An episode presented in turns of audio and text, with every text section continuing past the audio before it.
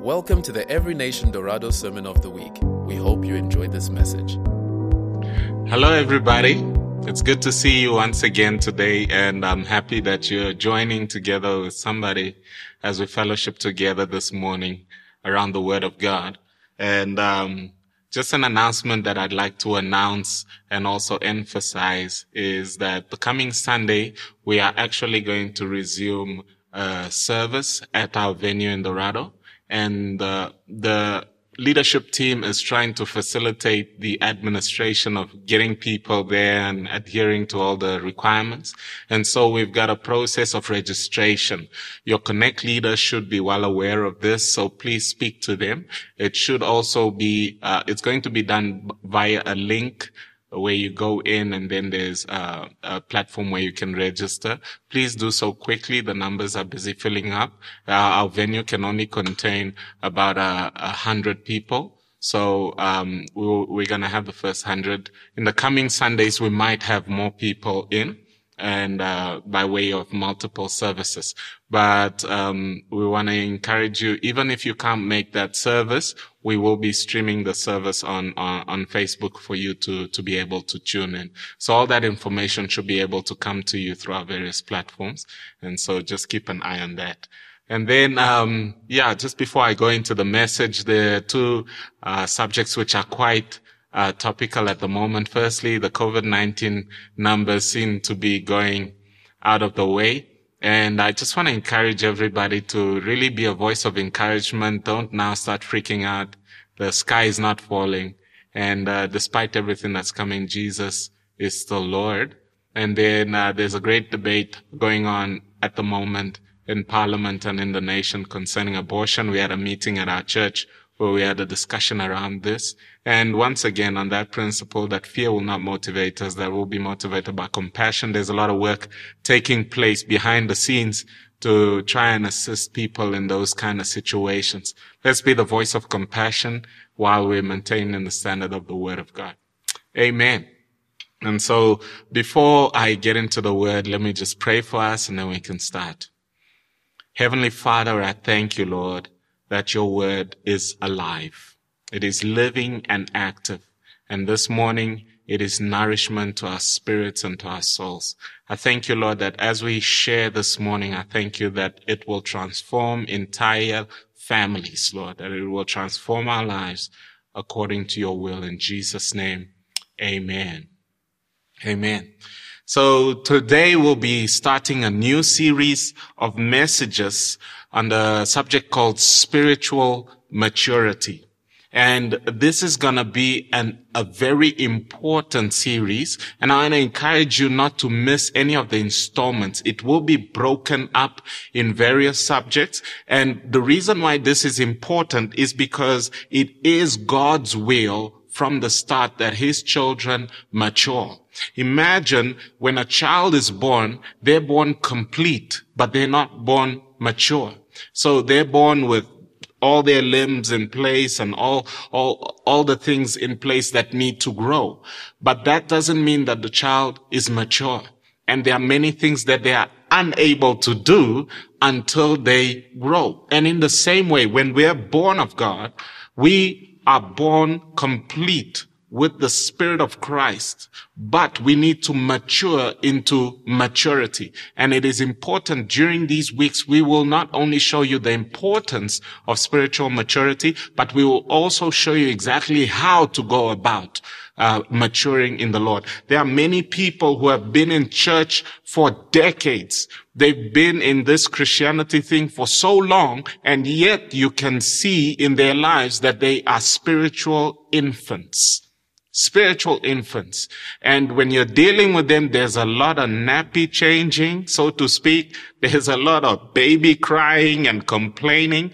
And it is important if we are going to fulfill God's purpose in our lives that we realize that this is crucial in our walk with God. And it's going to be over the next four weeks. And it's also important to realize that Jesus is the head of the body and the body is us. Imagine the head maturing but the body being a baby. It is a freak. It is a strange monster. And the body of Christ is not supposed to be that way. We are supposed to reflect the maturity of the head who is Christ. At this point, you can look around the room and you can ask yourself, am I spiritually mature? Are you spiritually mature? You ask the person who's hosting. Even, you know, sometimes we think just because uh, they're the pastor or the connect leader, they must be spiritually mature. Mm-mm. Sometimes the person is spiritually mature. They're graced to lead, but they need to make sure that they mature sufficiently according to God's will for their lives. So in the first week, our subject will be that you must be born again, and we'll go into that today. And then secondly, God wants you to grow and mature. Thirdly, the power and benefit of growing up. And then fourth is the master key to growing spiritually the master key to growing spiritually. Today we'll be talking about how you must be born again. We'll go through four principles from the word of God. And after that, I'll uh, make an invitation for those of you who are not born again, you don't have a relationship with God, to invite you into that place of starting your journey of being uh, a mature spiritual child of God. And it is important that you realize that it all starts with being born again. Let's go to the scripture in Ephesians chapter 4 verse 11 to 16. We see God's plan and purpose in the church and through the church to mature you. So if you're not part of a church, you are actually opting out from being matured spiritually. The process of discipleship in the church is supposed to bring you to a place of spiritual maturity. You start as a, a, baby, but you grow in the things of God. So I'm reading here from Ephesians chapter 4, starting with verse 11. It says, And he gave the apostles, the prophets, the evangelists, the shepherds or the pastors and teachers to equip the saints for the work of the ministry for building up the body of Christ, verse 13, until we attain to the unity of the faith and to the knowledge of the Son of God.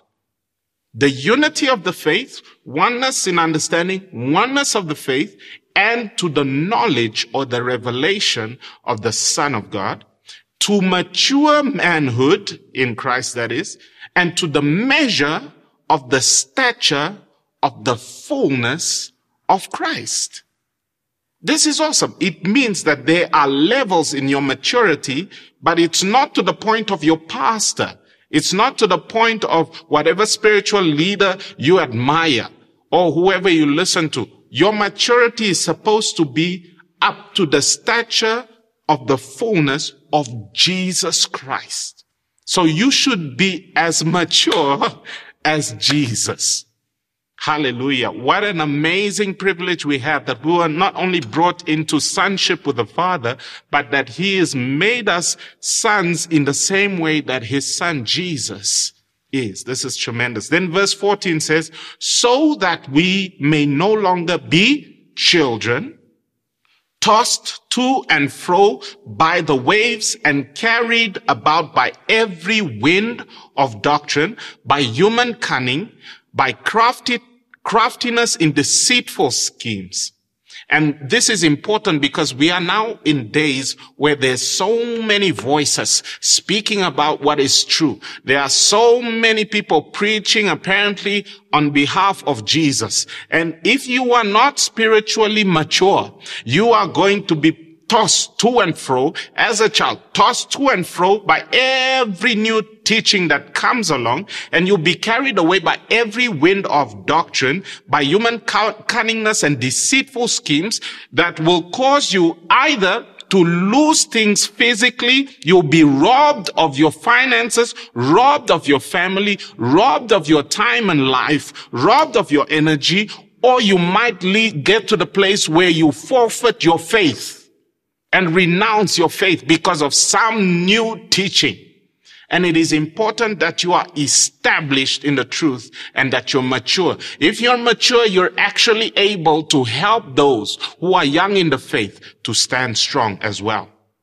And verse 15 says, rather speaking the truth in love, we are to grow up in Him, in Christ, in every way. We are to grow up in every way into Him who is the head, which is into Christ, from whom the whole body joined and held together by every joint w- with which it is equipped when each part is working properly makes the body grow so that it builds itself up in love. And so God's plan is for you to mature. And if it is God's will for you, you should follow it. It's not an option. It is not something that you can say, yeah, it's for the pastors, those who really want to go into full-time ministry. It's for that guy and that sister. No, it's for every child of God. If you have children, you understand that you want each one of your children to mature in every way. In the same way, the Father's will for us is that we mature. So the first principle will go to John 3. And most of us know John 3:16. The preceding verses is what we will read here. The first principle is you must be born before you can grow. There's no way that you can pursue spiritual growth without even being born. It's really ludicrous to think that I despise being born again, but I'm pursuing spiritual growth. Okay? So let's look here at John 3 verse 3. Nicodemus of the Pharisees comes to Jesus at night, and this is what happens.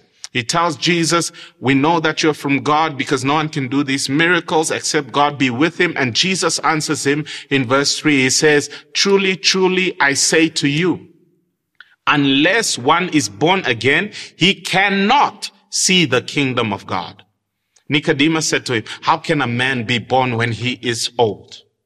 Can he enter a second time into his mother's womb and be born? And Jesus answered in verse 5, Truly, truly, I say to you, unless one is born of water and the Spirit, he cannot enter the kingdom of God. Many times people despise, they say, no, are you going to a born again church? It's not a born again church. It's from the scriptures. And unless you are born again, you will be in your church and you will not enter the kingdom of God. Nicodemus was not some sinner. He was one of the Pharisees, one of the spiritual leaders in Israel. And Jesus spoke to him concerning the fact that he would not enter the kingdom of God if he were not to be born again. And then verse six says, that that which is born of the flesh is flesh and that which is born of the spirit is spirit or flesh gives birth to flesh, spirit gives birth to spirit. Verse seven, do not marvel that I said to you, you must be born again. It's not you may be born again. You could be born again. You must be born again. These are the words of Jesus. And if you want to know what Jesus has for you, the start of it is that you must, you must, you must be born again. You must be born again. Verse 8 says, the wind blows where it wishes and you hear its sound, but you do not know where it comes from or where it goes. So it is with everyone who is born of the Spirit. Here in verse 8, it speaks of the wind. The, the Greek word for wind there is pneuma. It's the same word as spirit. So that means you can say the spirit goes wherever it wishes. You hear the sound, but you don't know where it's going. In the same way, those who are born of the spirit, there is a mystery to them. So you can't say, yeah, uh, can I go in my mother's womb, come out and I'll sin? No, you are born of the spirit. It will be like your spirit is, is born of God's spirit and there's a mystery to that and we'll get into that just now. So the first principle is that you must be born again before you can grow. Number two is that you are born of the word and the seed of God. Principle number two. Let's go here to first Peter chapter one, verse 22 to 26. It says, having purified your souls by your obedience to the truth for a sincere brotherly love, love one another earnestly from a pure heart. Verse 23. Since you have been born again, not of perishable or in or corruptible seed, but of imperishable through the living and abiding word of God. So the word of God tells us here that we are born again of the seed of God. This is awesome. That means that we have God's DNA in our spirit. This is not just us coming to um, agree with some doctrines. We were we were given birth to in the same way that the the apple seed gives birth to gives rise to an apple tree. In the same way, the seed of the word of God gives birth to the sons of God. Hallelujah. And it is not any kind of seed. It says here that it is imperishable, meaning indestructible seed. Hallelujah. Yeah. Incorruptible seed. And then verse 24 says, and this is an amazing analogy. Look here. He says, all flesh, all people is like grass and all its glory like the flower of grass. The grass withers and the flower falls. But the word of the Lord remains forever. What is he saying here? He's saying that seeds that give birth to grass are corruptible and the grass like it withers. Seeds that give birth to flowers are corruptible and the flowers with it wither. But those who are born of the incorruptible seed of the word of God cannot wither. They will endure forever. And this is the principle of eternal life. This is why we have eternity inside of us because we are born of the eternal seed of the word of God. Hallelujah. And then it says that and this is the good news. And this word is the good news that was preached to you. So the good news that comes to you that speaks of what Christ has done on the cross, that speaks of his work, that is the seed. That seed gives birth to eternal life inside of you. Wow. You know, there is so much potential in a seed. You cannot see the number of trees that are locked up in a seed and the number of trees that are locked up in a seed will have fruit that will have seed, that will have trees, that will have fruit, that will have seed, and it just keeps going. In the same way, if you can grasp this and understand that you are born of the incorruptible seed of the word of God, the potential in your spirit, the life-giving essence that is inside of you will excite you. You'll no longer think, I'm happy because I'm black. You'll be happy because you're born again. You won't say, I'm happy and I'm fulfilled because I'm white or, or yellow or whatever. Your, your heritage will have nothing to do with your sense of value because you know that all of those things fade like grass. But those who, who are born of God's word endure forever. Hallelujah. And then and on the same principle that you are born of the word and the seed of God, James chapter 1 verse 18 says this. And this is important because many times people think that, yeah, if I call myself a child of God, I'm actually saying I'm a member of the church. No, you are a real child of God. You are not even like an adopted child that's just brought in the family, different DNA. You are God's offspring. Hallelujah. James chapter 1 verse 18 says, and it was of his own free will that he gave birth to us as sons by his word of truth so that we should be a kind of first fruits of his creatures, a sample of what he created to be consecrated to himself.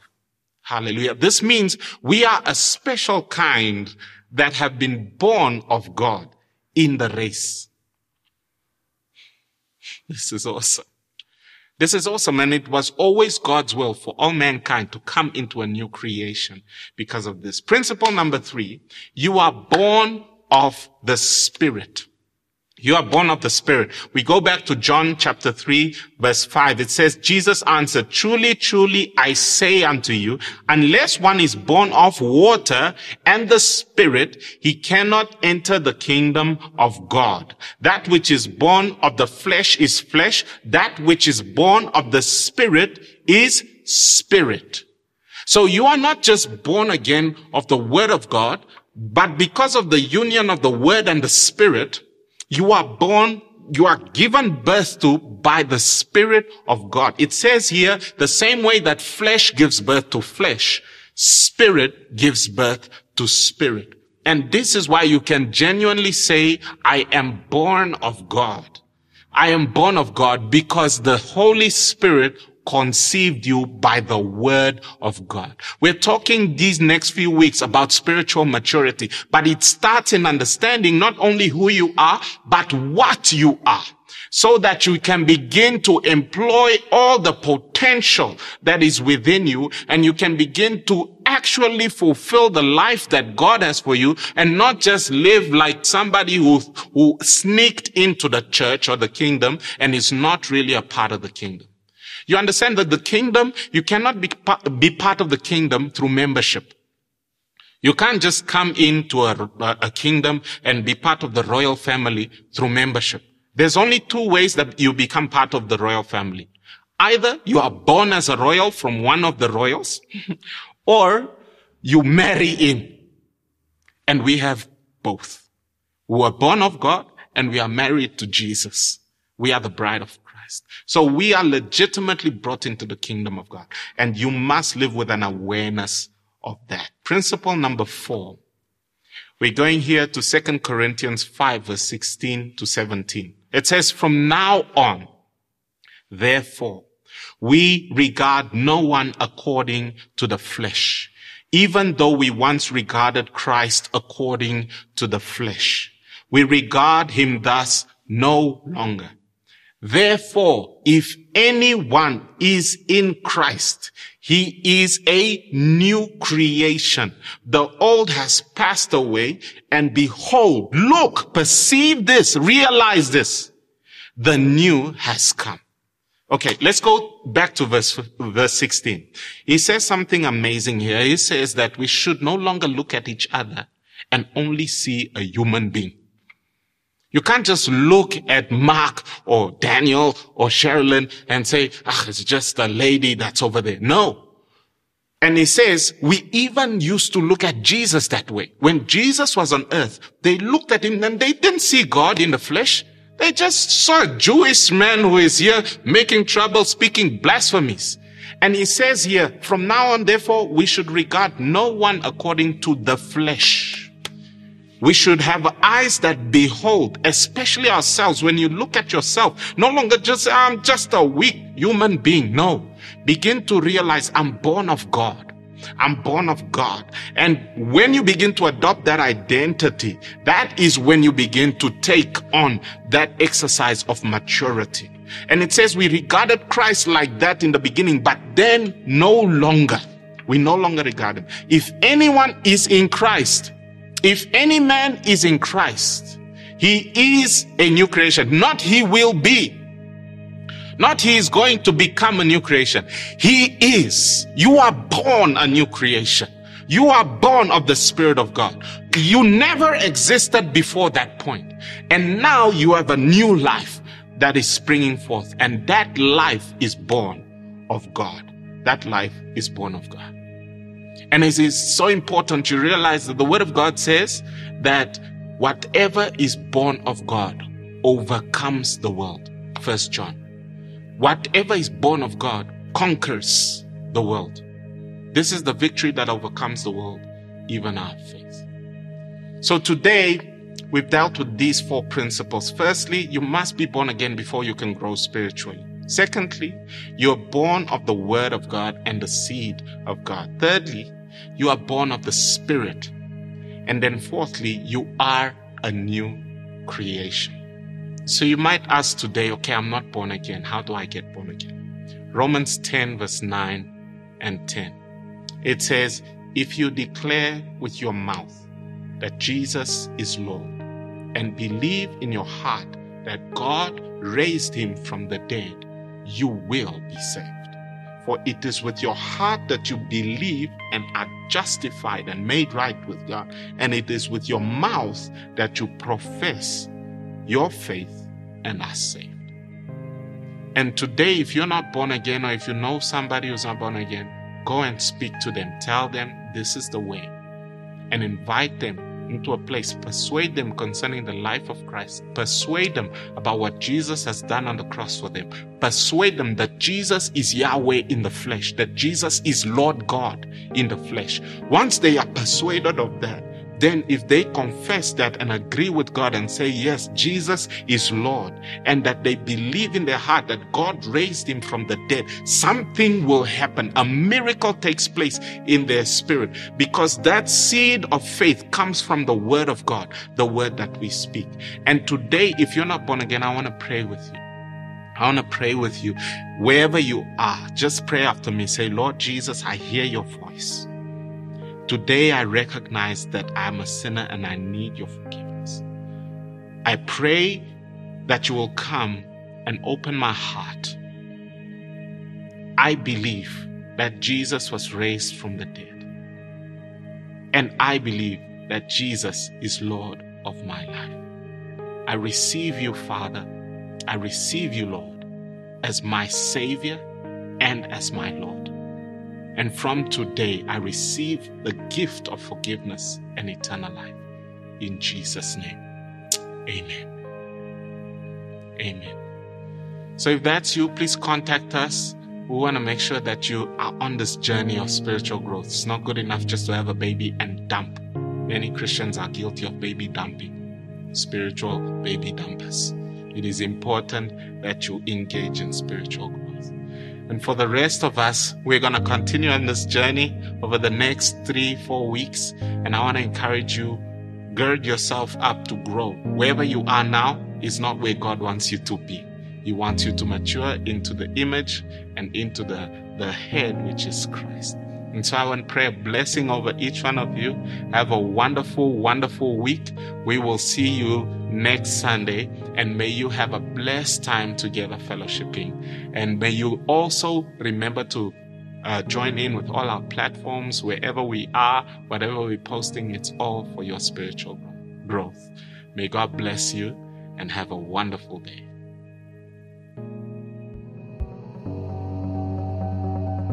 Thank you for listening. For more information about this podcast and other resources, please visit envindhoek.org.